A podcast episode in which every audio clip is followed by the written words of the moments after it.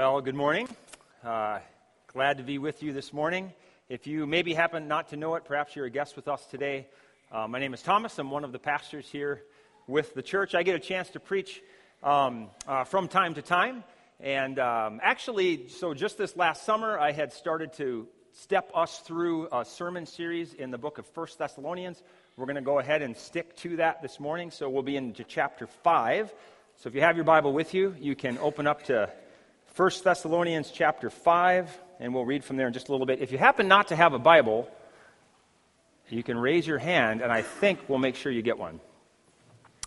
But we'll read from there um, in just a minute. And uh, I will say that I'm not sure, but probably just one more uh, sermon after this one, and we'll be done with 1 Thessalonians. We've been through most of it, getting into chapter 5 now, and uh, we'll try to finish up, I think, with one more sermon.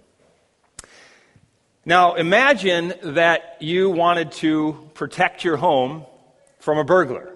Okay? What, what would you do if you wanted to protect your home from a burglar? I mean, if you knew, th- think if you knew that there was a burglar coming somewhere, you just knew sometime like in the next month. Sometime in the next month, a burglar would uh, find his way to your door. What would you do? Uh, maybe would you uh, grab a shotgun. Maybe you're a hunter and you've got a shotgun in the basement. You grab a shotgun, you pull up a chair, you sit in front of the window, vigilant, and you just wait. Right? That probably not the best strategy, right? If, you if you take that tactic, you're, you're, you're uh, pretty isolated, uh, not productive, not helpful, um, and uh, basically a paralyzed kind of existence if that's the way you're going to be vigilant and, and wait. Uh, maybe a better way to go um, lock your doors. Uh, maybe um, get a security system, security cameras, something like that. Something where you're getting prepared for this burglar, but you're also able to get on uh, with, with living. Um, so, related to that, uh, this passage we're going to look at today uh, actually talks about a future time called the day of the Lord.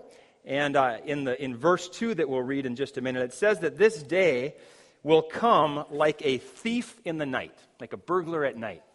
So uh, I think we, we learn some things here in this passage related to that future time, okay? And I think we learned some things, let's say three things uh, for the sake of this message. So these will be three parts here. First of all, we learned some things about the experience of that time in the future. We learn some things about the experience of that time for those who are enemies of God. Okay? Number two, we learn some things about the experience of that time for those who are not enemies of God. In other words, those who are God's people. And then number three, and this really I think is the main thrust of the passage here. Uh, number three, we learn about how God's people, that is, Christians, uh, those who are following Jesus. We learn some things about how we ought to live in the meantime, okay, until that day of the Lord. We know that that day is coming. Uh, we, we know it's coming. Uh, he's, he's coming like a thief in the night, perhaps. Um, and it would be uh, reasonable to get prepared for that. So, how do we reasonably get prepared for that time? Uh, if, in fact, the light, uh, the, the, the, in light of the fact that the Lord is coming, how do we get reasonably prepared for that? So we will uh, read here from 1 Thessalonians 5, and then we'll dive into those things. So uh, please pray with me first, and then we'll read. So, Lord, thank you for the opportunity to um, be gathered here together now, and I would just simply ask for your help, help for me uh, in my task of preaching now, help for everyone else gathered here in the task of listening and engaging with you um, as your word is proclaimed.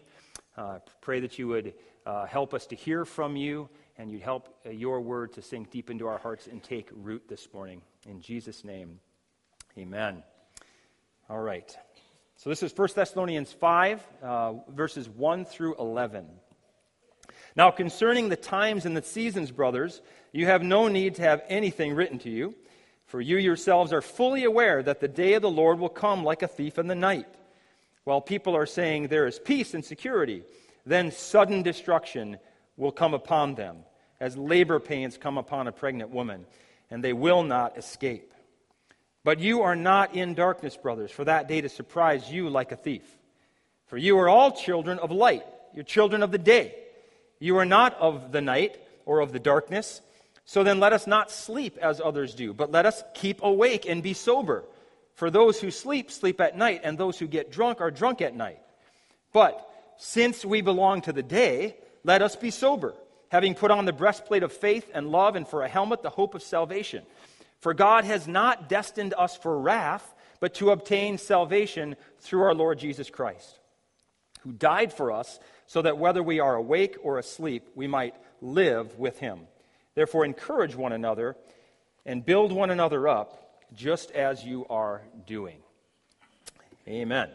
So, um, so we, can, we can see here the passage uh, does talk about it. It, it, it, it um, gets talking about this thing, this idea called the day of the Lord. Okay, now this idea, idea of the day of the Lord, this is an idea that we see running at various points throughout the Old Testament. It's a very rich theme uh, in the Old Testament, especially uh, among the prophets. And it usually has to do with the, the time when God will bring judgment on his enemies and on his, the enemies of his people, and he will bring rescue or salvation for his people. And often in the Old Testament, the idea is really applied to actual uh, events in history, actual nations in history. A God, God again, God judging uh, enemy nations, uh, and God saving his people or rescuing his people. But all of those sort of in history days of the Lord, those really foreshadow, those really point us out to a, a final, ultimate day of the Lord when, when God will, will finally uh, uh, judge in a worldwide way. There will be worldwide judgment on enemies of God and rescue of God's people. And in 1 Thessalonians here, Paul is, is picking up on, on this. Paul, I think, is well aware of the Old Testament idea and theme of the, king, of the, of, um, the day of the Lord. And he's picking up on the idea here and he's appropriating it, appropriating it now for the church. And he has in mind this ultimate, this final day of the Lord that will come with the return of Jesus. So, the day of the Lord here for Paul, that's a day, that's a, that's a time, that's the event surrounding when Jesus comes back and when God will then finally judge his enemies and save his people. So, that in mind, again, I think we, we, we learned some things here about what will be the experience of people um, on that day. And that's going to depend on whether or not a person is one of God's people or counted among God's enemies. And then we're also going to learn, um, in the meantime, being God's people, what do we do in the meantime? How do we reasonably prepare for that day? So we'll look at these things here. So, uh, thinking first of all, thinking about the experience of God's enemies here for a few minutes. What do we learn about how those who are not part of God's people will experience that time? If you look at verses 1 to 3 again. Now, concerning the times and seasons, brothers, you have no need that, to have anything written to you, for you yourselves are fully aware that the day of the Lord will come like a thief in the night. When people are saying there is peace and security, then sudden destruction will come upon them as labor pains come upon a pregnant woman, and they will not escape. Okay, so just notice there the, the couple uh, metaphors that Paul uses there a thief in the night, uh, labor pains. And I think basically what Paul uh, is, is getting at there with these metaphors, actually, John Stott, he, um, uh, I think, sums this up pretty well. Let, let him say it. He says, So putting the two metaphors together, we, have to, uh, uh, we may say that Christ's coming will be number one, sudden and unexpected like a burglar in the night. And number two, sudden and unavoidable, like labor pains at the uh, end of pregnancy. In the first case, there will be no warning, and in the second, there will be no escape. Okay? So, sudden, unexpected, inevitable, unavoidable. And I would add to that also unwanted and painful um, to, to, to, to, the experience here. Um, that will be the experience of those not part of God's people when Jesus comes back. Nobody wants a thief to come, and, and that, that's not desired. Uh, labor pains, well, painful. Uh, that we don't want, and that's painful. And yet, too, this is going to be unavoidable. Verse 3 says they will not escape. And then verse 9 implies that God's enemies are destined for wrath. Uh, meaning they're not God's anger, but meaning, I think, God's objective judgment against his, um, against his enemies, against any of those who are not a part of his people. Uh, it's really a sobering uh, thing to be thinking about. Second Thessalonians 1 actually speaks to this. And over at Second Thessalonians, um, it's another le- letter that Paul wrote to these Christians in Thessalonica. And he, uh, and related to this idea of God's wrath, Paul uses language like this. He, he says, uh, he uses words like affliction, fire, vengeance, suffering, punishment, eternal destruction, away from the presence of the Lord. Okay, that's part of what will come with this day of the Lord when Jesus comes back. And, and that will be the experience of those who are not God's people through Jesus. Um, again, really uh, sobering to think about this. Uh, and really, for these people, um, who are not a part of God's people, they, they really can't prepare for this time. Really, they're not able to. Really, they can't really know when that day is going to come. They can't really know uh, much about that experience. Um, and really, they don't actually care. I mean, they don't actually believe in Jesus to begin with, so they don't actually really care about Jesus coming back. Uh, and, and this is part and parcel of their being in darkness, as Paul says here. And really, throughout um, verses 4 through 8, um, all these contrasting pictures that Paul uses here darkness and light, day and night, asleep, awake, drunk, sober um, all of those contrasts really uh, uh, having to do with the idea of alertness, being aware or being not aware. Um, aware and concerned and anticipating the day of the Lord on the one hand, or not aware, not concerned, not anticipating the day of the Lord on the other hand. And so that day will come for those um, not of God's people. That day will come at an unexpected time. It will be unwelcomed. It will be painful, but it will be inevitable. That is what is ultimately in store for those who are enemies of God. And, and for those of us who are Christians here today, um, those of us who are trusting in Jesus, those of us who are a part of God's people, this really should be very humbling for us. This should be, this should be deeply humbling for us when we consider what awaits God's enemies. Because the Bible is clear that apart from Jesus, every single one of us is an enemy of God. Every single one of us. We were all natural born enemies of God. Um, Ephesians 2, Paul says that we were born children of wrath. That's how we were born. Um, uh, Romans 5 he uses the word. We are enemies, or we were enemies of God. But also in Romans 5, Paul goes on to say there that by God's grace, even though we were enemies of God, we were reconciled to God through the death of Jesus. Jesus died for our sins. And, and our, our passage here uh, speaks to that as well. Verse 10 Jesus died for us Paul says. And that then clears the way for us to actually move from being enemies with God to being friends of God, to being part of God's people.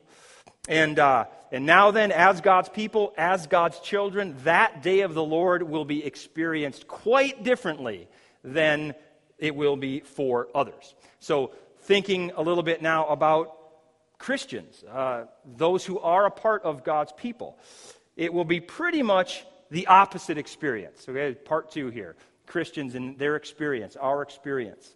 Pretty much the opposite experience of others. In other words, it's going to be very welcomed, and it will be a time of relief and a time of joy. And I think it, will still be sudden.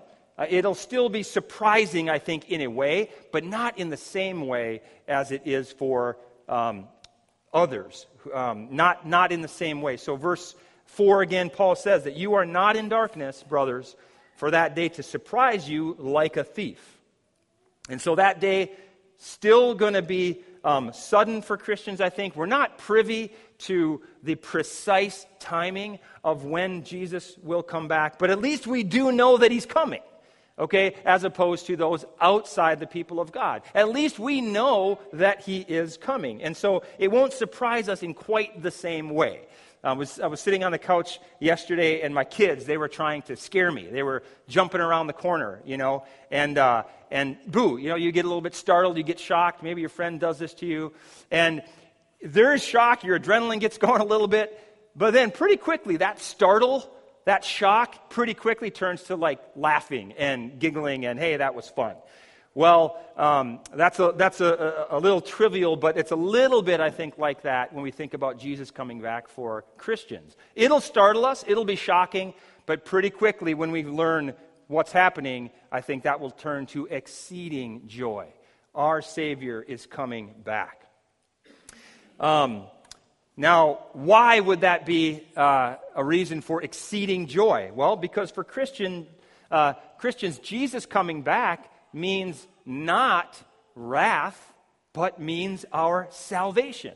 So, verse 9 again God has not destined us for wrath, but to obtain salvation through Jesus.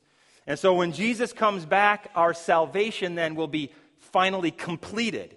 Notice there that he says that when he comes back, eh, or we are destined not just for salvation, but we're destined to obtain salvation. So when Jesus comes back, our salvation will be completed. We're, we're saved right now, but we're sort of still being saved, and our salvation is not fully completed. Uh, verse 10 says that Jesus died for us, meaning that Jesus died for our sins. So he, he died in our place. He took the wrath this is why we're not destined for wrath. He took the wrath of God that we deserve on himself, that we deserve because of our sin. He took it on himself. And because he did that, then if we'll trust in him for that, then right now we are freed from the penalty of sin, uh, namely death and separation from God. And right now we are freed from the power of sin. So we're not enslaved to sin anymore. We're not obligated to sin. We don't have to sin, although we will, won't we?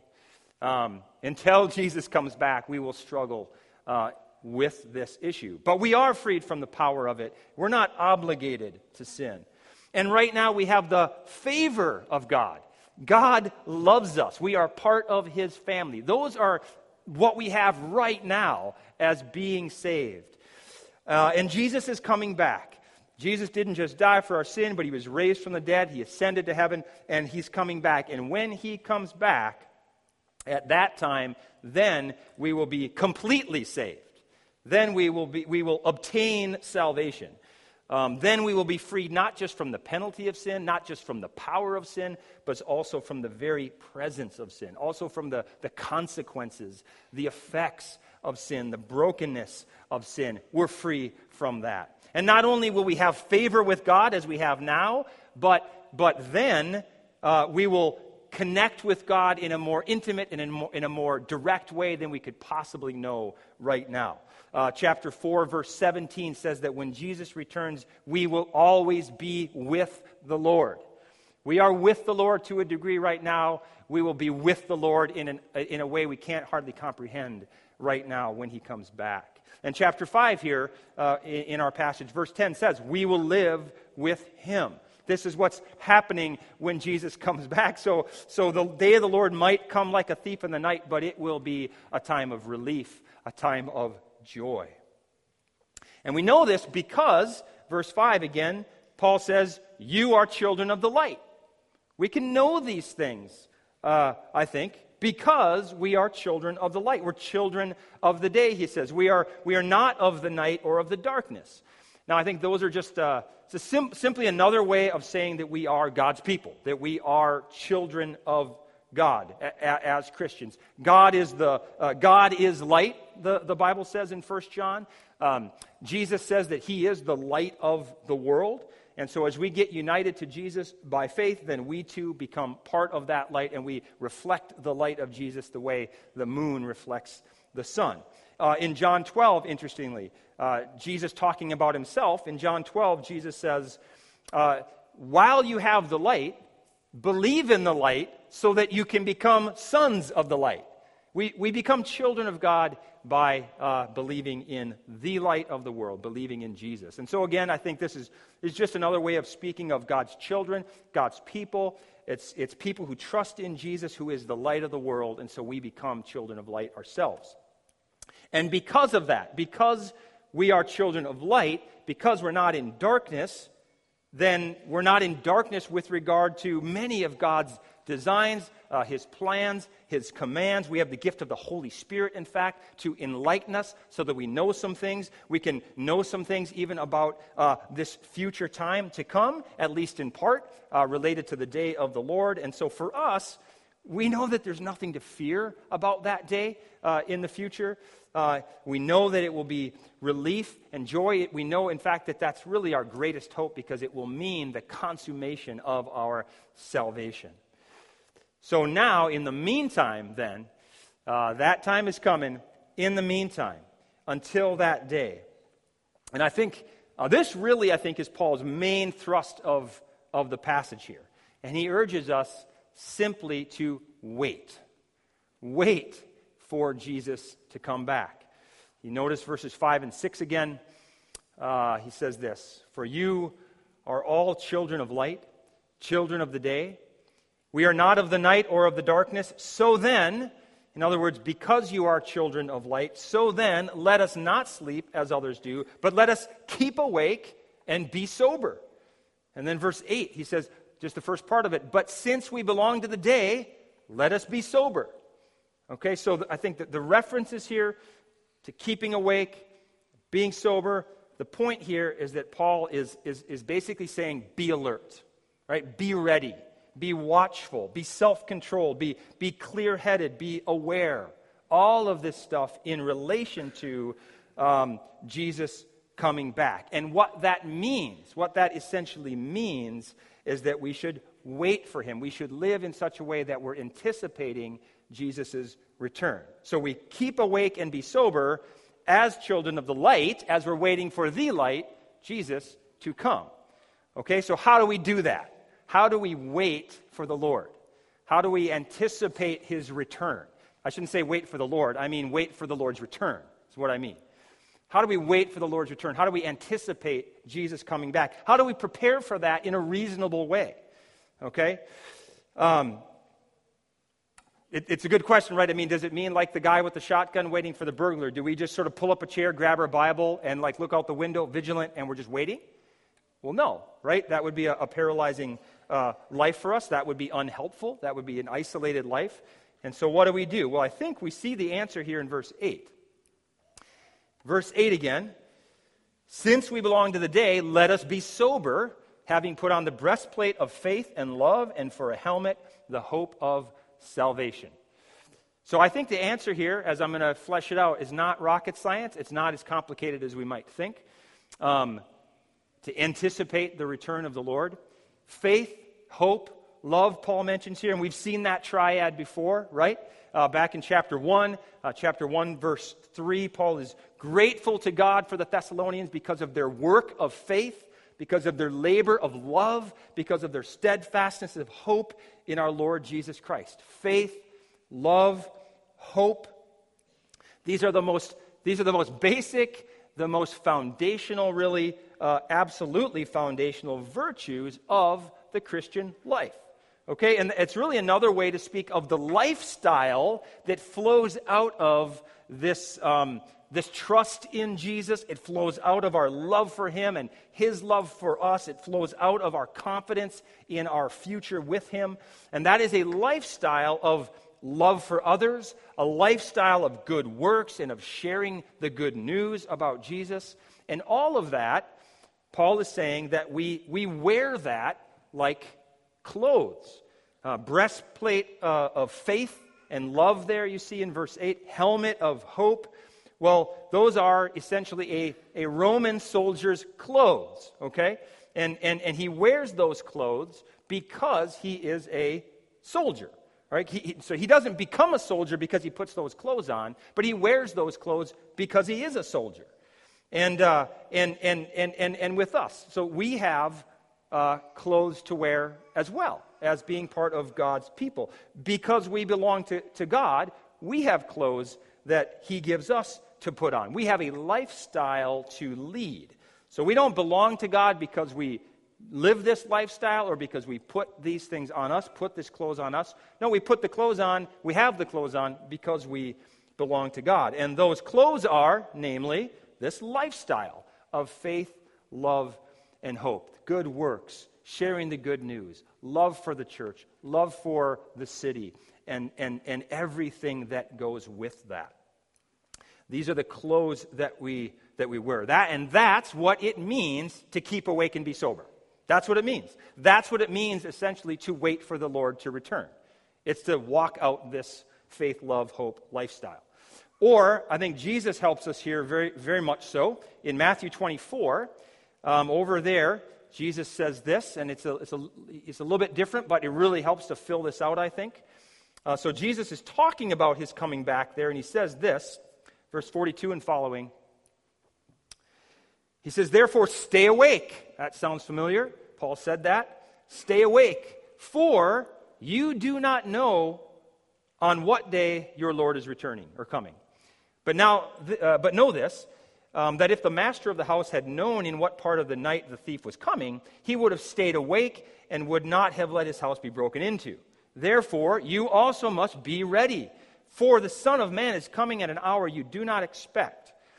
Who then, is the faithful and wise servant whom his master has set over his household to give him their food at the proper time. And here it is Blessed is the servant whom his master will find so doing when he comes. Blessed is the servant who's doing what Jesus has asked of him to do when he comes. So, in other words, when Jesus comes back, will he find us doing the things that he, he's asked of us? Will he find us doing that? Will he find us getting about the business that he's called us to? That's what it will mean, essentially, to keep awake and be sober. That's what it will mean to wait for Jesus to come back. That's what it means to anticipate his return. It's to be doing what Jesus wants of us, to be found doing that when he comes back. So it's not sitting in our house with the Bible open staring out the window. It's very active out there doing what our Master Jesus asks of us. Um, Greg Beale says this. Greg Beale says, To be ready for Christ's return means that we keep on doing those righteous things that please God. Keep on living the life that is pleasing to God. That's how we prepare for Jesus to come back.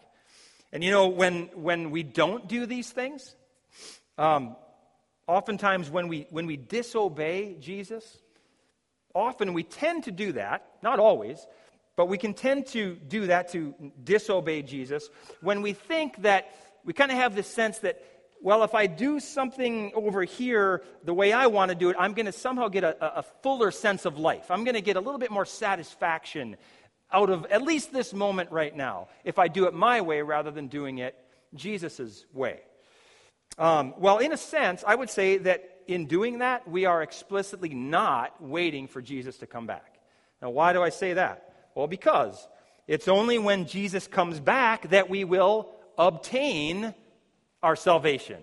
It's only when Jesus comes back that we will obtain the fuller sense of life, the deeper satisfaction, the fullest life. That comes when Jesus comes back. But we don't want to wait around until then, and so we sort of grab at things that we think might be a little bit uh, more satisfying, at least in the shorter run, and that we get burned. We know that from experience. So, again, to be ready for Christ's return means that we keep on doing those things that Jesus asks of us, hopeful that when he comes back, he will give us everything else. Uh, we will obtain salvation at that time. And so, for us here in CRC, we could say it this way in, in our church How do we wait for the Lord to come back? Well, we aim to make disciples of Jesus through gospel centered community on mission for the glory of God and for the joy of all peoples. Right? That's our, our mission statement here uh, with the church, and that is how we will keep awake and be sober. That is how we will anticipate Jesus coming back. That's how we'll be prepared. Um, it, it, it, in in all that is involved in, our, uh, in all of the life together on mission that we do, that's how we will keep awake and be sober. That's how we wait. So, in all the ways that we might try to love and, and serve and, and build up our, our, um, our community here, our life together, and in all the ways that we might try to be on mission, and in all the ways that we might hope to bless our, our neighborhood or our city. All of these are expressions of waiting for Jesus to come back because they're, they're, they're a part of the things that Jesus calls his people to do. Okay, so, so when we share our, our, our sins with each other, when we share our brokenness with each other, when we forgive each other, when we help one another believe the gospel afresh, when we challenge one another to sexual purity or to confidentiality or to hospitality or to justice and, and so on. The list could go on. In all of that, you know what we're doing? We're waiting for Jesus to come back because we're getting on with doing what Jesus, our master, asks of us. Namely, we're walking in the light, we're loving one another, we're striving for peace. So, getting involved in the mission focus of your life group, or helping your neighbor with a yard project, that is a way that you wait for Jesus to come back because it's getting on with what Jesus calls you to do, namely, love your neighbor and be on mission. Or think about where you go for refuge. I had a conversation with uh, somebody this week about this. For relief in difficult times. If you're tired or you're lonely or you're depressed, whatever it might be, where do you run for relief? What's your refuge? Okay, oftentimes for me, I'm tempted to run to food. I'm tempted to medicate, we might say, with food. Um, again, I was talking with somebody about this this week, and I can be really tempted to find relief in lots and lots and lots of food. And when I say lots, I mean lots. And I know that can kind of sound funny, but I'm telling you, it's satanic. Okay? It's absolutely satanic. Honestly, I would say it's my version of a, of a struggle with pornography. It's, it's, it's satanic. I can binge on lots and lots of unhealthy food. And of course, food, great. I mean, you can't look at porn, but you can eat food, okay? So food's fine. I'm talking about the way I go after it as a relief, as a, as a refuge. All right? That is satanic. It's satanic because God is our only refuge. Only God is God. So I don't run to God for my refuge. Instead, I run to a bunch of food. And I wonder if there are others who, who struggle with that too. But man, to know, to know that, and to be open about that, and to fight against that, that, that, uh, that false God, you know what I'm doing? I'm waiting for Jesus to come back because I'm getting about doing what Jesus calls us to do as his people. Namely, I'm walking in the light, fighting against sin, seeking God alone as my refuge. This is what Jesus calls us to do. Or, you know, I can think of any number of times when I've lost patience and have been harsh with my kids, and I know that I'm not alone in that. You can probably think of times when you've been harsh, impatient with your kids. And, but, but, but when we humble ourselves, we go to our kids, we confess our sin to them, we ask them to forgive us. In those moments, Right? What are we doing? We're waiting for Jesus to come back because we're getting on with the business that the Lord has for us. Namely, we're confessing our sins and we're repenting. And in those times, too, we're actually discipling our kids. In, in our need for Jesus because of our sin, we are showing our kids a picture of really the fact that all of us need Jesus because of our sin, and they certainly need Jesus because of, uh, of their sin. And in, and in that, we are getting about the, our master's business. We're doing what he's called us to do. Therefore, we are, and, and, in, that, and in that way, we are preparing for his return. And, and in this particular case, what are we doing? We're discipling our kids. That's how we're waiting for Jesus to come back. Um, again, because that's what Jesus wants of us. Now, of course, Jesus doesn't want us to sin. I'm not saying that. But when we do sin, we confess, we repent. This is uh, being obedient to our Master Jesus. So, man, the examples could go on and on and on, and I hope I've repeated it enough here so you get the point. That's by design. Uh, we, we, you will walk out of here hopefully knowing what it means to live a life prepared for Jesus to come back. And the, but these examples could go on reading the Bible with your neighbor or your coworker or with your kids, supporting missionaries, serving the poor, efforts against racial prejudice, um, help, uh, efforts to serve refugees, sharing the gospel in, in, in various ways, hospitality to friends and people that we barely know, etc., etc., etc. The list could go on. All of that. That's what it means, I think, for us to keep awake and be sober, waiting for Jesus to come back. It's getting on with doing what our Master Jesus wants us to do in, in various ways. It's getting on with this lifestyle of, of faith, of love, of, of hope. So, so the day of the Lord, okay, we can't know exactly when that will be, but like we don't want to uh, wait for a thief just by sort of staring out that window, shotgun in hand, not doing anything but sitting there we don't also want to wait for Jesus in the same way. We don't want to wait for Jesus with just staring out the window, Bible in hand. No, the, the, the charge here is that we would live in this joyful anticipation of that time to come. And so we're going to do that simply by getting on with the life that God calls us to because we're His children. Um, it, it's, it's being found by Jesus to be active with what He wants of us in the million expressions of faith, love, and hope. Um, Greg Beale says it this way, and I'm going to give him the last word. He says this. He says that the, the way one should expectantly wait for Christ's return is not by trying to calculate the time of that return, nor by being carelessly unaware of one's relationship with God, but by thinking and living like a genuine Christian, characterized by faith, love, and hope. Amen. Let's pray. Lord, thank you for the chance to um, be gathered together this morning and to have stepped through these verses. And I would again just ask that you would make what's good and right and true in the things that I've said to stick and, and take root in our hearts. If there's things that I've said that are not good, right, and true, then please help us to just let them fall away. Uh, we we, we want to trust you with, uh, with um, help to uh, grow in the ways that are pleasing to you this morning.